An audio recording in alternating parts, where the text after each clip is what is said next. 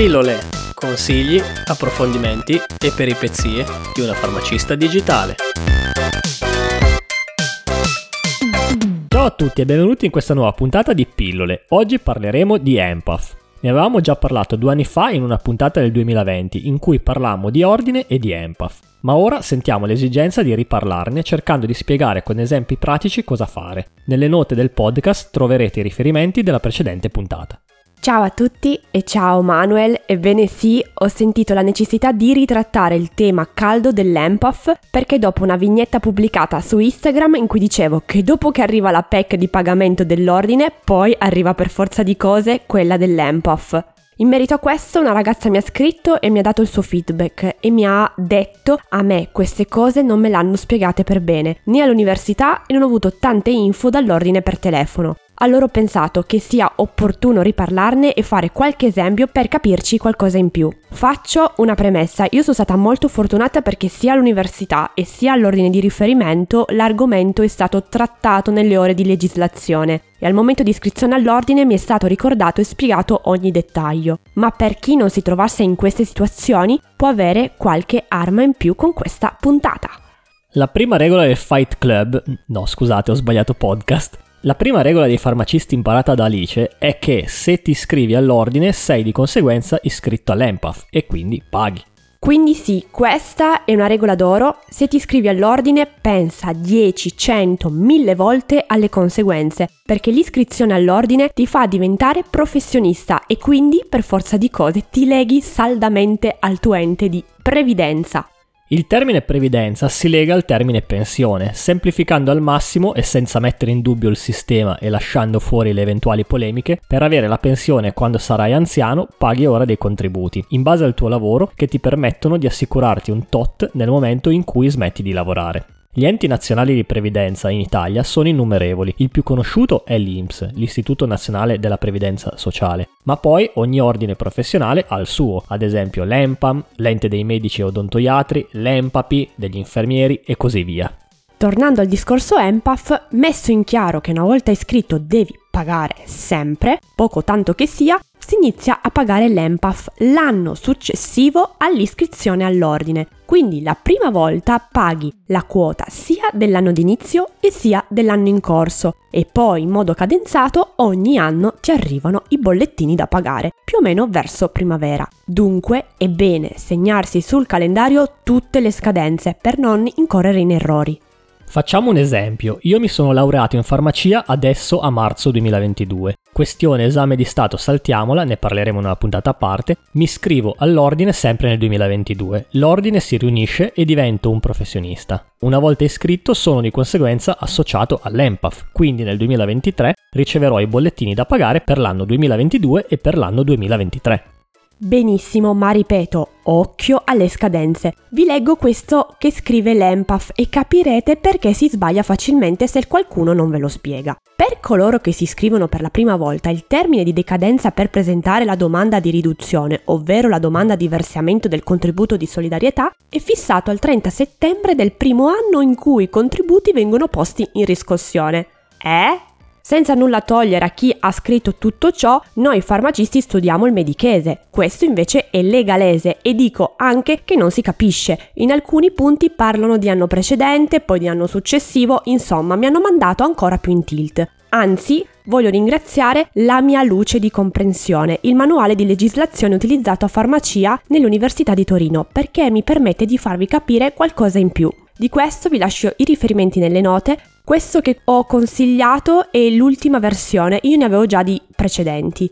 Allora, i nuovi iscritti devono mandare all'EMPAF i documenti che attestano la propria situazione lavorativa e i moduli compilati se si vuole aderire alla riduzione contributiva o alla richiesta di contributo di solidarietà. La via più semplice a mio avviso è tramite PEC, perché è tutto tracciato e funziona come una lettera con ricevuta di ritorno. La PEC si ottiene una volta iscritti all'ordine e ve la dà il vostro ordine. Le scadenze dettate dall'EMPAF per i neo iscritti sono entro il 30 settembre del secondo anno di iscrizione, entro il 31 dicembre se le condizioni per beneficiare della riduzione si verificano dopo il 30 settembre. Ma si consiglia sempre di inviare la domanda di riduzione entro dicembre dell'anno di iscrizione in modo tale da non trovarvi con due bollettini interi da pagare per poi disperarsi, tirare giù tutti i santi dal paradiso e poi dover fare le carte e chiedere dopo la riduzione. Quindi il consiglio è fai le carte il prima possibile, però quando ti ritrovi nelle condizioni per farlo. Poi spiego anche questo secondo punto. Riprendiamo l'esempio precedente. Mi iscrivo all'ordine a marzo 2022. Dovrò spedire i documenti all'EMPAF entro il 30 settembre 2023. Se mi iscrivo all'ordine il 1 ottobre 2022 o raggiungo le condizioni di riduzione dopo il 30 settembre, dovrò spedire i documenti all'EMPAF entro il 31 dicembre del 2023. Verso la primavera del 2023, però, riceverò i bollettini da pagare per il 2022 e il 2023. Si consiglia questo. Se raggiungete le condizioni di lavoro per la riduzione, inviate i documenti entro la fine dello stesso anno di iscrizione.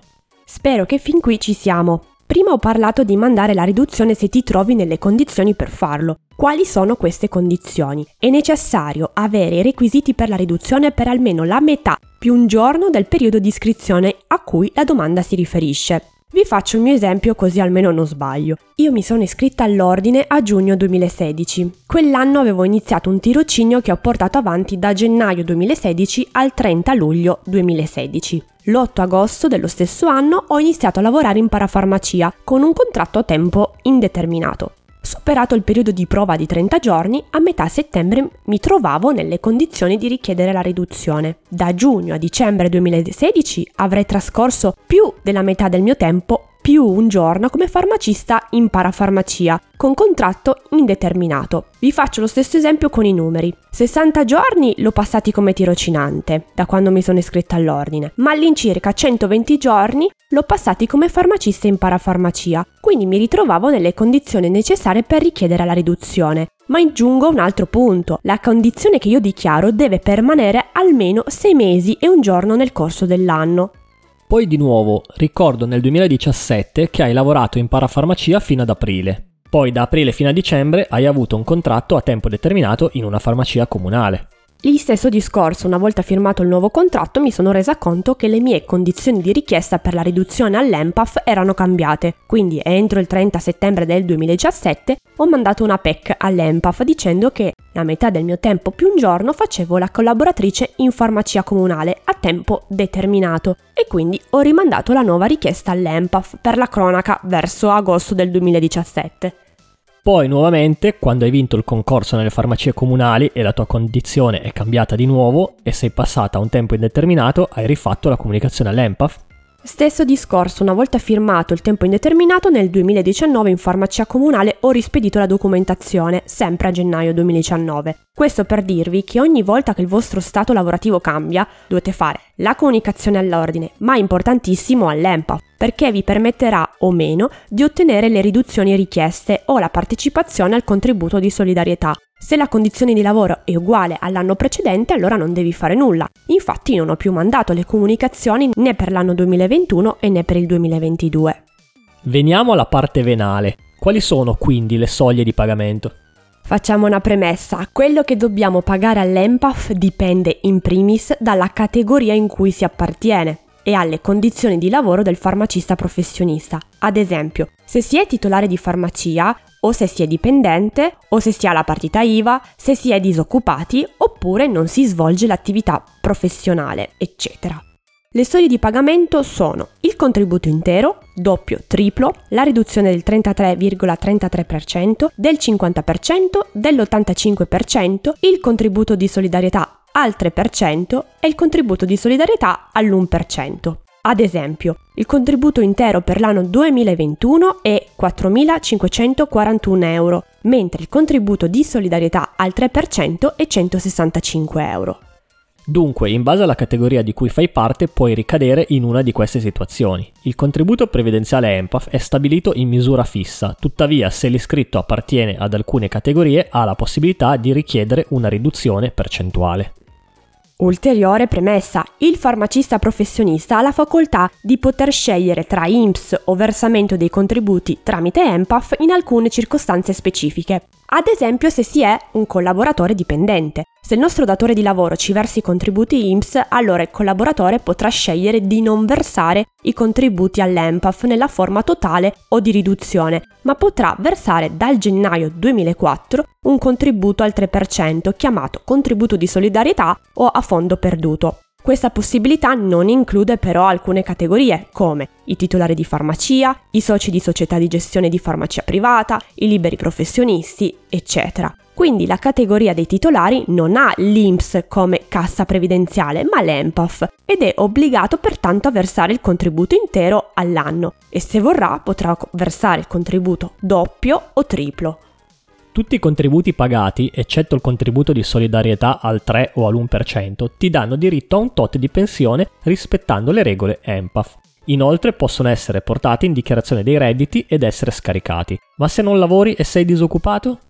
Se sei nella condizione di essere disoccupato puoi richiedere la riduzione all'1% pari al 2021 a 74 euro, ma ragazzi ricordatevi che per poter dichiarare il proprio status di disoccupazione dovete iscrivervi al centro per l'impiego che attesta lui stesso lo stato di disoccupazione. Quindi se sei iscritto all'ordine e non hai ancora tra le mani un contratto o un lavoro, la prima cosa che devi fare dopo l'iscrizione all'ordine è iscriversi subito al centro dell'impiego, così se succede che non raggiungi la metà del tempo più uno come farmacista dipendente, almeno puoi richiedere la riduzione come disoccupato. Senza il certificato del centro dell'impiego non puoi fare questa richiesta e quindi rientri nella categoria che non svolgi l'attività professionale e quindi si potrà accedere unicamente alla riduzione del 33 o del 50%. Altra cosa, specifichiamo che il contributo di solidarietà non dà diritto alla pensione, ma versa una quota fissa per l'assistenza e la maternità.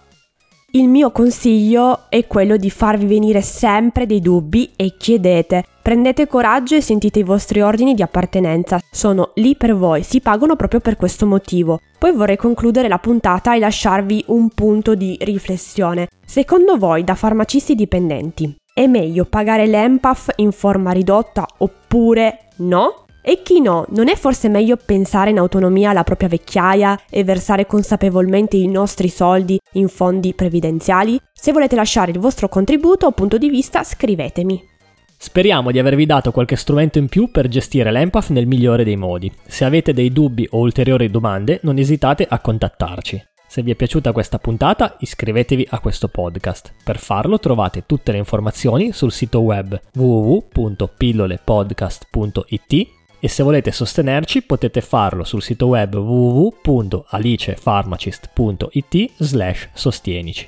Di nuovo un saluto a tutti e alla prossima puntata. Ciao.